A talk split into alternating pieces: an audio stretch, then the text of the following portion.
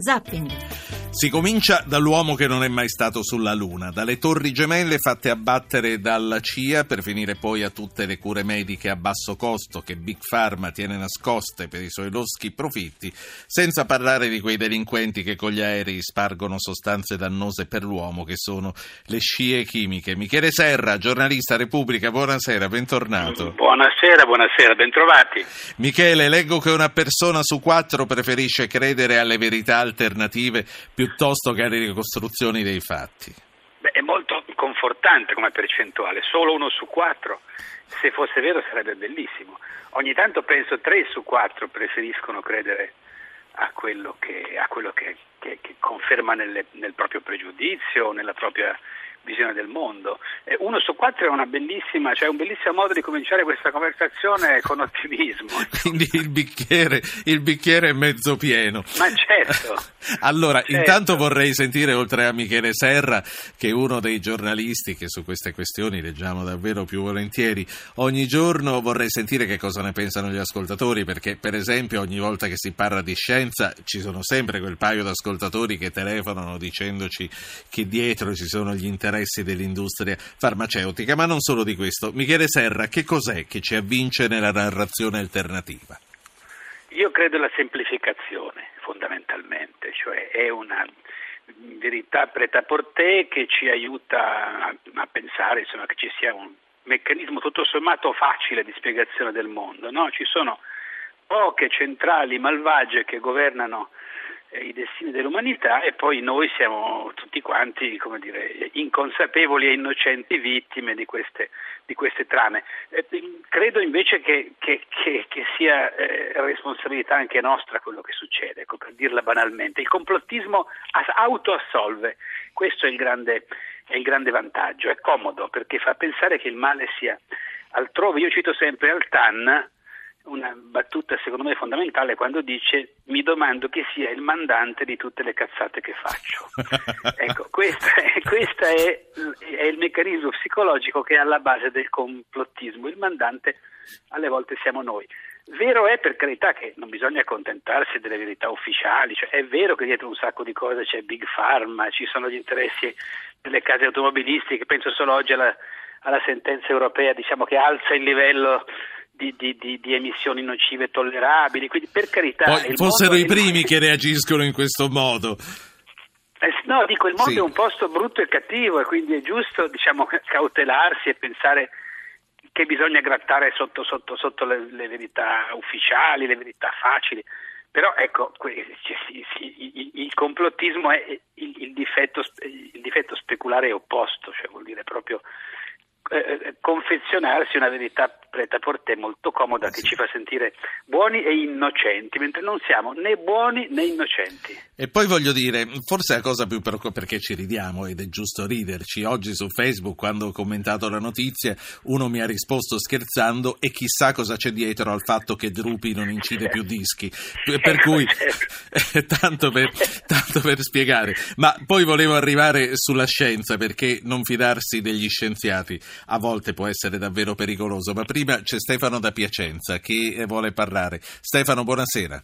Buonasera, vorrei solo citare un paio di esempi così magari ci chiariamo. trentatré anni, ci sono voluti trentatré anni per dire che il diciannove di Ustica non era caduto per cedimento strutturale ma per un razzo, cosa che i complottisti dicevano da decine di anni, più tutta una serie di suicidi, sì, misteriosi e cose varie. E la, sì, cosa, la cosa che... c'è da dire, Stefano, per, per, per amore della verità, non è ancora stato accertato comunque. C'è una fonte autorevolissima francese che sposa questa tesi che in tanti abbiamo avuto, però tanto, sì, per dire. Poi la, la seconda seco- cosa... La seconda cosa vorrei che qualcuno mi spiegasse l'edificio numero sette, che era di fianco alle, alla Twin Tower, che è collassato tre ore dopo che le, le Twin Tower sono crollate, esattamente con la stessa dinamica delle Twin Tower. Lei come e... se la spiega? Ah, non lo so, eh, io, io ho visto quel D V D bellissimo in cui c'era anche eh, Mariotto Chiesa che spiegava alcune cose. Oserei dire che evidentemente serviva un, come posso dire, un nuovo assetto geostrategico nel mondo, tant'è vero che sono collassati edifici che, diciamo, in altri paesi lo stesso grattacielo combinazione a Barcellona è bruciato per delle settimane intere e non è mai collassato, invece quello lì è collassato. Cioè, ci sono troppe spiegazioni, tutte le macerie le hanno buttate via. Generalmente un luogo del crimine si tengono i, i reperti eh, diciamo per eventuali indagini a distanza di anni. In quel caso lì delle Twin Tower è stato tutto buttato via, è abbastanza bizzarro. Ecco. Sì. Ci sono alcune io, cose che... io di solito eh, vi taglio subito, però questa volta lei mi ha vinto, l'ho lasciata parlare. Grazie Stefano. Michele Serra, quindi hai visto comunque... Allora, eh. no, ma, allora Stefano ha ragione su Ustica per esempio, però vorrei dire a Stefano che su Ustica non i complottisti, ma fior di giornalisti, difendiamo una volta tanto la categoria, faccio anche un nome, come Andrea Purgatori, hanno fatto inchieste durate anni per cercare di, eh, di, di dire che non era accaduto per, per, cedimento dire, per fatalità sì. o per cedimento strutturale. Quindi voglio dire, non è poi che esista solamente una, una patina opaca, eh, ipocrita di verità ufficiale e poi ci sono alcuni... diciamo eroici e intelligenti complottisti. Se uno legge un po' di giornali si, si rende conto che il giornalismo è un mestiere molto complicato, che qualcuno fa bene, che qualcuno fa male, ma che molti hanno fatto benissimo. Cioè in Italia c'è stato un fior di giornalismo d'inchiesta e su Ustica se ne dicono di tutti i colori, però avendo pezzi d'appoggio e avendoci sì. lavorato sopra da eh, due giorni dopo che l'aereo è caduto. E comunque quindi, la stessa ecco. persona non mi può mettere insieme Ustica e l'edificio numero sette, per dire. E... Confesso la mia totale ignoranza sull'edificio numero quel po' sette. Che so l'ho saputo dal nostro ascoltatore che ha chiamato. Eh, sentiamo invece Carlo da Gallipoli prima che arrivi il T G due del quale ascolteremo i titoli. Carlo, buonasera. Sì, buonasera. Io invece vorrei parlare, vorrei vedere la faccenda dall'altro, da un altro punto di vista. Cioè voglio parlare di tutte quelle situazioni in cui si, ci si rifugia eh, sempre nell'accusa di di dire che gli altri sono complottisti per non poter ne, ne, voler ricercare la verità. Carlo, allora mi stava dicendo uh, c'è la, l'altra faccia della medaglia secondo la quale ogni volta che qualcuno obietta su una ricostruzione ufficiale lo mettono zitto e dicono taci tu che sei un complottista. Che è un complottista. Per esempio, per esempio un, un esempio eclatante no? e, e, degli ultimi è la faccenda della Xylella in, in Salento, in Puglia. Eh, la Procura ha è, è fatto emergere dei dati inconfutabili, de, delle date, dei passaggi di, di documenti, delle ricerche, degli investimenti, ci sono delle carte che, che dicono determinate cose.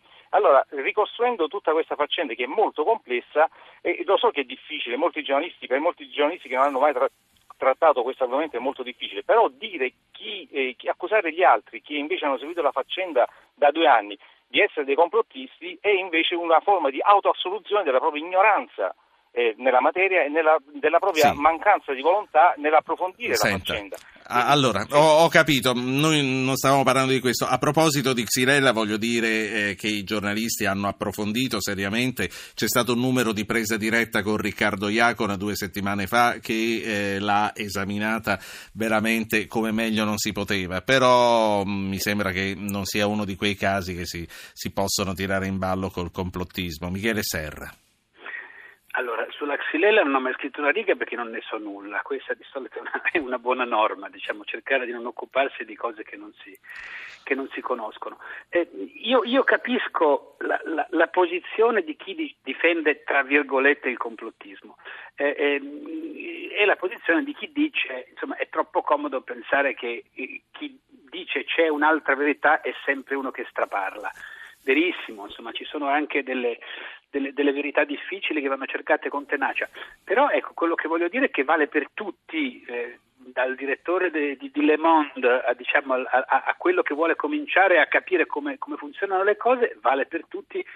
E, insomma, la, la, noti- la, la domanda che facevano a qualunque praticante quando abbiamo cominciato a fare giornalista, cioè come l'hai saputo, quali sono le fonti, eh, come fai a fare questa affermazione, sei sicuro di questa affermazione? Ecco, tutto lì, eh, è tutto lì quello che dico, cioè si può sostenere qualunque cosa, certo. Bisogna cercare di sostenerla, diciamo, avendoci ragionato sopra, avendola minimamente studiata, allora non sei più complottista, complottista è quello che, diciamo, si innamora di una Di una, di, una, di, una, di una fola, di, di qualche cosa che eh, improvvisamente mette a posto eh, la complessità del mondo in modo facile e un po', ripeto, fa- favolistico e, e basta, e poi difende a spada tratta questa, questa consolante verità. Uno che invece arriva a, a, a ricavare, a scoprire una verità nascosta perché è scomoda, perché è dolorosa, per tanti motivi possibili, lavorandoci sopra, eh beh, non dobbiamo definirlo un complottista, dobbiamo definirlo uno che qualunque ruolo abbia, da, dal semplice cittadino al grandissimo inviato sì. speciale, ha comunque ragionato e sudato attorno a un... È un lavoro, eh, scoprire la verità, e alla fine è un lavoro. Non c'è dubbio. Sia che uno la, sia che uno la faccia a casa sua, navigando sul web e, e, e quindi cercando di mettere a confronto fonti diverse, cercando di verificare quello che pensa, sia che uno vada a fare l'inchiesta vecchia maniera, comunque è faticosa la verità, questo voglio dire. Quindi ecco. chi, fatica, chi fatica già è meno complottista. C'è ecco. un'ultima bene, c'è un'ultima cosa eh, che, che volevo discutere con te, ma intanto saluto il prossimo ospite, un altro grande, questo è un grande del teatro, è Tony Servillo. Buonasera Servillo. Buonasera. Concludo sul complottismo con Michele Serra. C'è mai stata una teoria che è riuscita ad avvincere anche te, che poi non era vera? Ma quasi tutte, devo dire. Cioè le scie chimiche degli aerei, per esempio, mi avvincono tantissimo. Eh, dopodiché, ecco, per esempio, la Xylella, adesso voglio approfondire. La Xylella è una malattia delle, delle piante, malattia dell'olivo, sì, dell'olivo. Specificamente. Voglio capire eh, che è successo, l'ha diffusa qualcuno che vuole ricavare l'olio d'oliva, non so, dal, che prefer- la lobby dell'olio di palma, ecco questo, la lobby dell'olio di palma per distruggere le, la lobby dell'olio d'oliva, ha, ha diffuso la Xylella.